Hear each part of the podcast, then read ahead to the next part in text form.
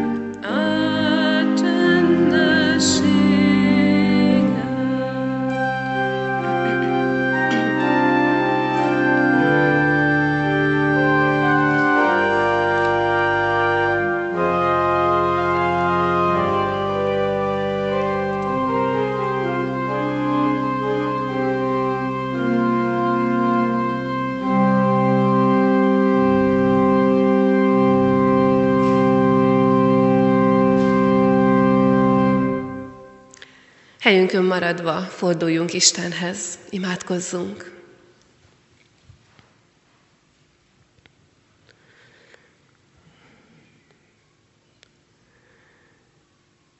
Atyánk, Te olyan maradandó és olyan nagy vagy, ahogy énekeltük, mint a hegyek,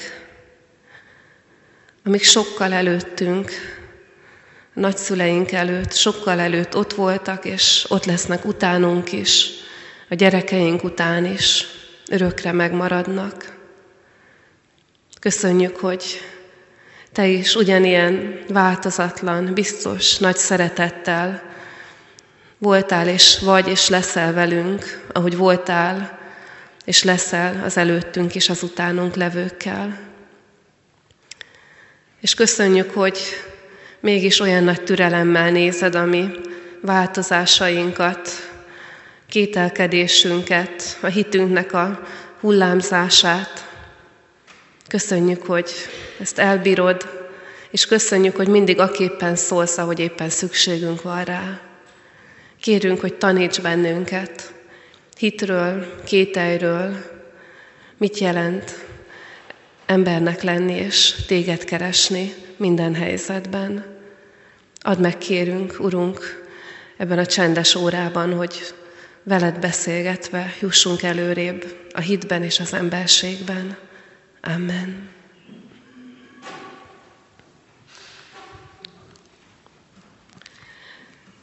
A vasárnap esti igehirdetés sorozatunkban a kételj, a kételkedés témájához jutottunk el.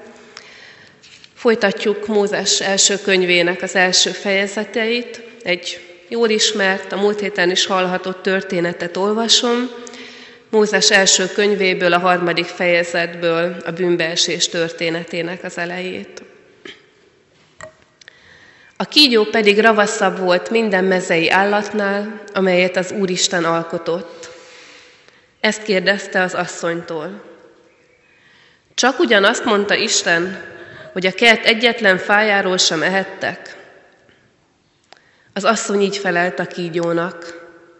A kert fáinak gyümölcséből ehetünk, csak annak a fának a gyümölcséről, amely a kert közepén van, mondta Isten, nem ehettek abból, ne is érintsétek, mert meghaltok. De a kígyó ezt mondta az asszonynak, dehogy haltok meg, hanem jól tudja Isten, hogyha eztek belőle, megnyílik a szemetek, és olyanok lesztek, mint az Isten. Tudni fogjátok, mi a jó és mi a rossz. Az asszony úgy látta, hogy jó volna enni erről a fáról, mert csábítja a szemet, meg kívánatos is az a fa, mert okossá tesz. Szakított a gyümölcséből, evett, majd adott a vele levő férjének is, és ő is evett. Ekkor megnyílt mindkettőjük szeme, és észrevették, hogy mezítelenek. Ezért fügefa leveleket fűztek össze, és ágyékkötőket készítettek maguknak. Amikor azonban meghallották az Úristen hangját, amint szellős alkonyatkor járt kelt a kertben, elrejtőzött az ember és a felesége az Úristen elől a kert fái között. De az Úristen kiáltott az embernek, és ezt kérdezte, hol vagy? Az ember így felelt. Meghallottam a hangodat, és megijedtem, mert mezítelen vagyok, ezért rejtőztem el. Az Isten erre azt kérdezte, ki mondta meg neked, hogy mezítelen vagy? Talán arról a fáról ettél, amelyről azt parancsoltam, hogy ne egyél? Az ember így felelt. Az asszony, akit mellém adtál, ő adott nekem a fáról, és így ettem. Akkor az Úristen ezt kérdezte az asszonytól, mit tettél? Az asszony így felelt, a kígyó szedett rá, azért tettem.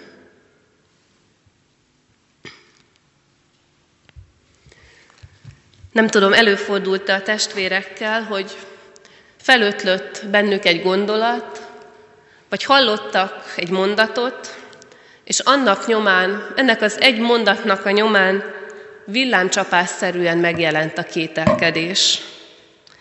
Néha tényleg az az érzésem, hogy egyetlen jól eltalált mondat tulajdonképpen bármivel vagy bárkivel kapcsolatban föl tudja bennünk ébreszteni a kételyt, a kételkedést.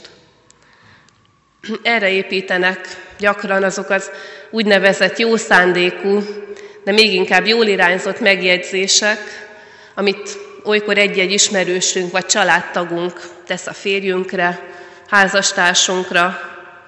Az én férjem is azt mondta, hogy túlórázott. Egyetlen fél mondat, ki sincs mondva benne, ami benne van.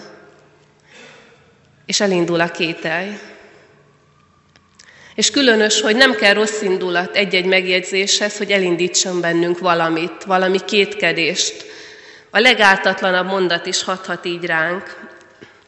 Gimnazistaként olvastam Albert Schweitzernek az életét, élettörténetéről egy könyvet, és följegyezték róla, hogy gyermekkorában megkérdezte a szüleit, ugye keresztény hitben nevelték, hogy hogy lehet az, hogy Jézus családja szegény volt egész életében, hogyha a bölcsek az el, a látogatásukkor aranyat, tömjént és mirhát vittek neki. És én ezt ilyen bőven gyermekhittel olvastam gimnazistaként, és, és emlékszem az érzésre, hogy meghűlt bennem a vér. Hogy tényleg, hát akkor nem igaz a történetnek ez a része, hogy aranyat, tömjént és mirhát vittek a bölcsek Jézusnak. És ha igen, akkor, akkor tényleg hogy lehet az, hogy szegény maradt Jézus családja? És emlékszem a rögtön ezt követő érzésre, meg gondolatra, hogy ami óhatatlanul követte ezt a kérdést, hogy lehet, hogy akkor a történet többi része se igaz? Hogy amiben én hiszek, az, az egy kitaláció, vagy valami, valami elfeldített dolog, és most, most rávetült a fény, Mit teszünk, hogyha felüti a fejét bennünk a kételj? Akár saját magunkkal kapcsolatban, akár másokkal kapcsolatban, esetleg a saját hitünkkel, vagy éppen Istennel kapcsolatban. Vannak, akik azonnal kivetik a fejükből ezt a gondolatot, és rögtön elnyomják az ébredező kételyt. Bizalmatlanság, bűn nem lehet. Kételkedni nem szabad, mert, mert ha elkezdek kételkedni, akkor, akkor előbb-utóbb elvesztem az egész hitemet. Vagy nagyon sokszor haragszunk arra, aki azt a mondatot mondta, ami elindította bennünk a kételkedést vagy a gondolkodást. Haragszunk rá, elutasítjuk, de hát ahogy mondani szoktuk, de ott marad bennünk a kis ördög. Elindul bennünk valami. Valami megingottságféle, valami kétségféle. A bizalomra épül föl az életünk, és tényleg úgy van, ha megroppan a bizalom, akkor vele együtt minden meginog. A kapcsolatok, a biztonságérzetünk, az életbe és az Istenbe vetett hitünk. Ez így van. De ugyanakkor hadd kérdezzem meg a testvéreket, hogy egészséges-e az az élet, és egészséges-e az a gondolkodás, az a hit, amelyik nem engedi meg magának, hogy foglalkozzon a fölmerülő kételyekkel. Legalább a benne fölmerülő kételyekkel, kérdésekkel. Egészséges-e az a hit, amelyik nem gondol újra kérdéseket, amelyik azonnal támadásnak veszi, ha valaki akár jó szándékúan megkérdőjelez valamit a hitéből. Úgy is kérdezhetnénk, hogy van-e helyes kételj, és ha van, akkor az milyen? Melyik az a kételj, az a kétség, ami végső soron, ha megküzdjük, akkor nem lerombolja a hitünket, hanem élőbbé, erősebbé, szilárdabbá teszi. És nyilván ott a másik oldal, milyen az a kételkedés, ami viszont rombol, ami eltávolít bennünket önmagunktól, a másiktól és Istentől. A bűneset történetében a kísértő két kérdést idéz Évához, és úgy tűnik, hogy hát legalábbis a gonosz szempontjából a második az teli találat. És azt is gondolom, hogy az első az inkább egyfajta bemelegítés volt a másodikhoz, mégis érdemes mind a kettőt megnézni. Ugye először azt kérdezi a kísértő Éváról, egy teljesen képtelenséget, hogy Csak ugyanazt mondta Isten, hogy a kert egyetlen fájáról sem mehettek. És tudja a kísértő erre a választ, azt is tudja Éva mit fog mondani, és Éva valóban jól válaszol, elmondja, amit tud, amit tapasztalt Istenről, hogy dehogy is, Isten nagy lelkű velünk, Isten mindent nekünk adott, csak egyetlen egy fától tiltott el bennünket. Mindabból, amit Éva hallott, tapasztalt Istentől, meg tud erre a kérdésre, erre a kísértésre válaszolni, ami úgy kezdődik, hogy csak ugyanazt mondta Isten. De még akkor is, hogyha itt a gonosz szájából hangzik el ez a kérdés, és megvan a gonosznak vele a célja, azért azt gondolom, időnként jó átgondolni ezt a kérdést. Csak ugyanazt mondta Isten. Mert hogyha Istenben feltétel nélkül meg is bízunk, nem biztos, hogy ugyanilyen feltétel nélkül jó megbíznunk a saját Isten képünkben, amit mi építgetünk fel Istenről, a tapasztalataink, a kedvenc igéink, a vágyaink, az elvárásaink alapján. Az 1950-es évek elején született meg egy új keresztény irányzat, az úgynevezett sikerkereszténység. Az angol eredeti azt mondja a virágzás kereszténysége. És ez az keresztény irányzat, ez ugyanazt a szentírást veszi alapul, mint mi, ugyanazt a Krisztust hiszi.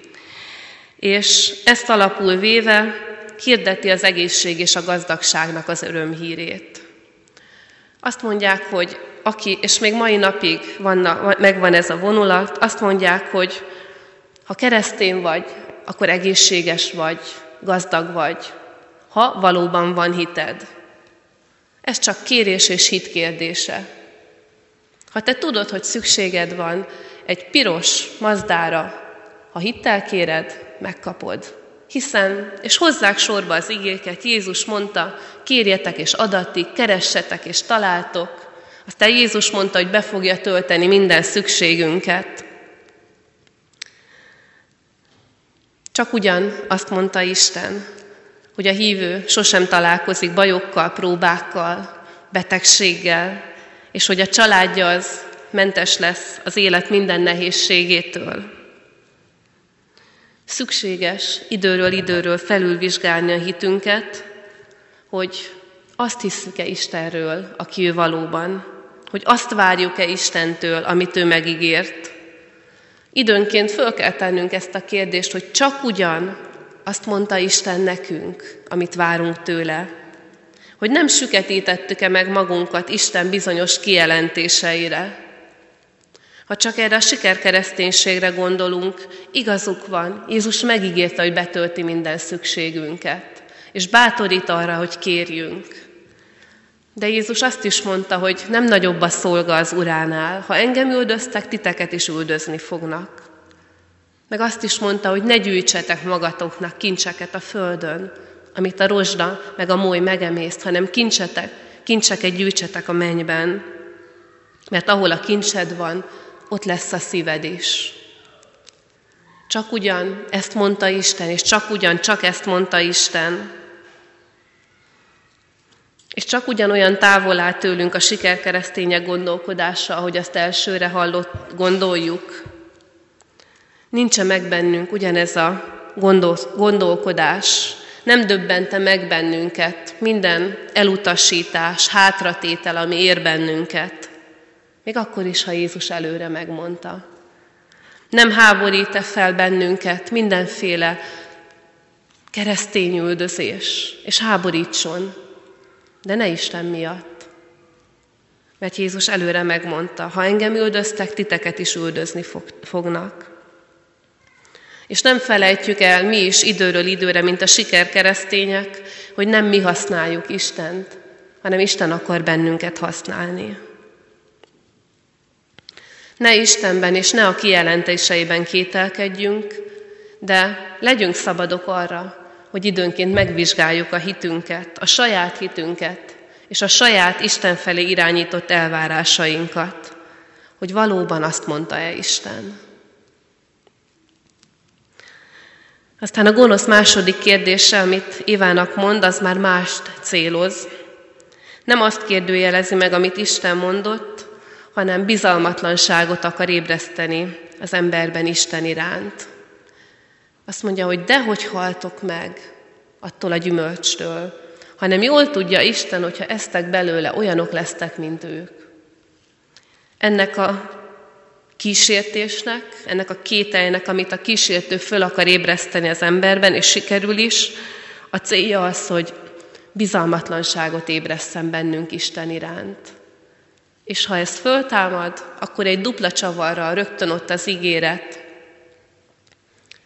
te jobb Isten lennél, mint Isten. Olyanok lesztek, mint az Isten. Jobbak is. Az, is, az igazi kísértés az Isten szavahihetőségét és jóságát kérdőjelezi meg. Ezek az igazán nehéz kísértések. Ebbe bukik bele az első emberpár, pedig, pedig nekik minden bizonságuk megvolt arra, hogy Isten jó, hogy Isten jót akar nekik. Az édenkert, amit nekik adott, minden, az élet ajándéka, minden rossz nélkül. És mégis ez a kérdés, dehogy is, Isten nem jót akar neked. Ez elég volt, hogy a kételyt fölébressze. És azt gondolom, hogy az igazi kísértések, az igazi kételyek, azok, azok, azok, amikor megkérdőjeleződik bennünk, hogy Isten valóban jót akar-e nekünk. És ez nem csak olyan kísértés, amit a gonosz súg nekünk, hanem vannak ilyen helyzetek, amikor a körülmények egyértelműen megkérdőjelezni látszanak Isten jóságát, Isten szavahihetőségét, ígéreteit. Amikor járjuk az utunkat a halál árnyéka völgyeiben, ahova előbb-utóbb mindannyian eljutunk. Ezek az igazán nagy kísértések és küzdelmes kételyek. És hány keresztény ember írása maradt ránk, akik ezzel a kérdéssel viaszkodnak, évek, évtizedek óta ismeri, szereti Istent, hirdeti Isten jóságát, és aztán C.S. Lewis, az angol író, 50 évesen megtalálja az Istentől neki adott párját, hogy aztán néhány év múlva eltemesse a fiatal feleségét. És akkor leírja, hogy minden okom megvan arra, hogy kételkedjem abban, hogy Isten jó. És annyi keresztény küzdi ezt meg, és ez a, nagy, ez a legnagyobb két, kétkedés, kételkedés, hogy valóban igaz, amit Isten magáról mond, hogy ő jó és jót akar. Ezek az igazi kérdések, ezek az igazi fájdalmas kétségek. És nem szégyelni kell ezeket, hanem, hanem megmaradni bennük, Isten kegyelméből. És persze a kérdés az, hogy mi az, ami megtarthat bennünket ezekben a nagy kísértésekben, ezekben a kételyekben.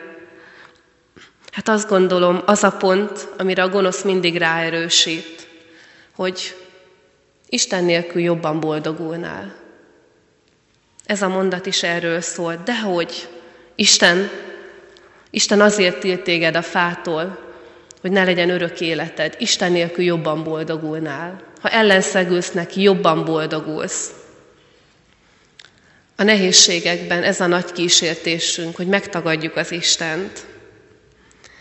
De, de ha ennek a kísértésnek ellenállunk, hogyha megmaradunk abban, hogy Isten az Isten, és én az ember vagyok, akkor is, ha nem értem Istent, akkor is, hogyha a körülmények látszólag ellent mondanak arról, ahogy én Istent megismertem, akkor megmarad az a hit, amiből aztán újra lehet építkezni. A legnagyobb kétségek idején, ha ennél az alapnál megmaradok, hogy ő az Isten, és én vagyok az ember, és nem teszem jól, ha át akarom venni a helyét, akkor Isten képes arra, hogy bármilyen helyzetből kihozzon, és újra tágas térre állítson bennünket. Hát adja Isten, hogy képesek legyünk ezzel a szabadsággal élni a nekünk adott hit és kételj lehetőségével, hogy képesek legyünk újra meg újra megvizsgálni a hitünket, az Isten felé irányított elvárásainkat, hogy csak ugyan abban hiszünk-e, amit Isten mond, és hogy akkor, amikor eljön a kételkedés, a küzdelmek ideje, akkor képesek legyünk kimondani, amit jobb, hogy az Úr adta, az Úr elvette, áldott legyen a neve, ő az Isten. Ha a jót elfogadtam tőle, akkor miért ne fogadnánk el a rosszat? És ebből, ebből az egyetlen mondatból Isten föl, föl tud bennünket újraépíteni. Adja meg nekünk Isten ezt a kételyeket meggyőző szabad hitet. Amen.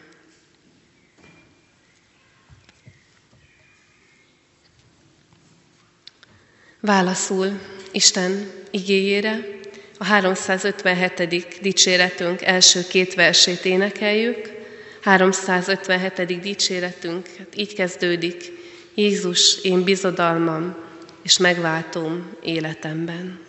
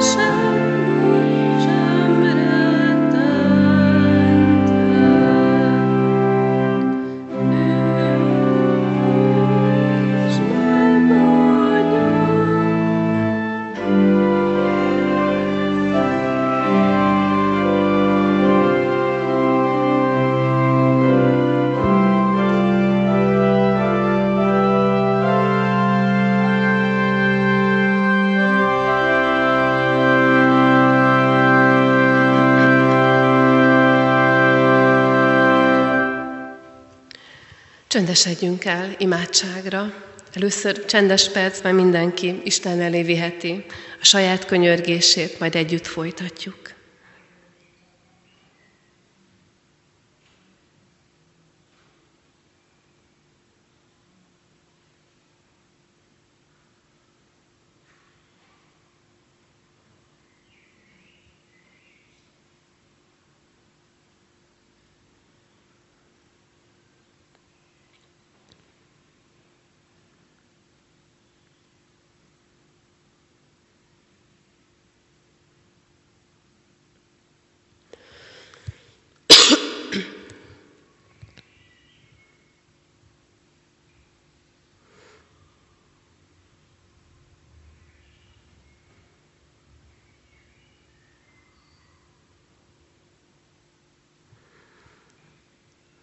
Atyán, köszönjük, hogy Pállal együtt mondhatjuk, és sok-sok előttünk járó testvérünkkel, hogy kétségeskedünk, de Te nem hagysz kétségbe esni, és nem hagysz a kétségben. Köszönjük, hogy annyi mindenen segítettél már át bennünket. És köszönjük, hogy annyiszor tapasztaltuk, hogy javunkra vált a nehéz. Hogy az, ami először látszólag megkérdőjelezte a szeretetedet, a gondviselésedet, az irántunk való jó akaratodat, az később még jobban bebizonyította, mint annak előtte.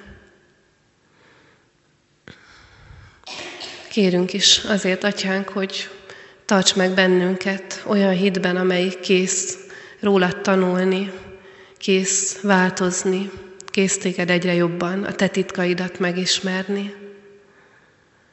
És kérünk, ahogy majd együtt fogunk kérni Jézussal, hogy ne vigy bennünket olyan kísértésbe, amit nem tudunk elszenvedni. Köszönjük, hogy mindig ránk, ránk szabtad a, a próbákat, a nehezeket, a kísértéseket. Köszönjük, hogy ezután sem terhelsz meg bennünket jobban, mint ahogy azt el tudjuk viselni. És hadd könyörögjünk most így együtt is azokért a testvéreinkért, akik üldözést szenvednek, akik most a megfeszített, az üldözött Jézussal vállalnak közösséget. Könyörgünk, Atyánk, hogy tartsd meg őket erősen a hitben. Ha lehet, akkor tartsd meg őket az életben, de leginkább tartsd meg őket az örök életben. Amen. Együtt imádkozzunk a Jézustól tanult könyörgéssel. Mi, Atyánk, aki a mennyekben vagy, szenteltessék meg a Te neved. Jöjjön el a Te országod, legyen meg a Te akaratod, amint a mennyben, úgy a földön is. Minden napi kenyerünket add meg nékünk ma, és bocsáss meg védkeinket, miképpen mi is megbocsátunk az ellenünk védkezőknek. És ne vigy minket kísértésbe, de szabadíts meg a gonosztól, mert tiéd az ország, a hatalom és a dicsőség mindörökké. Amen. Isten áldását fogadjuk. Én pedig meg vagyok róla győződve, hogy Isten, aki elkezdte bennetek a jó munkát, elvégzi azt a Krisztus Jézus napjáig. Amen.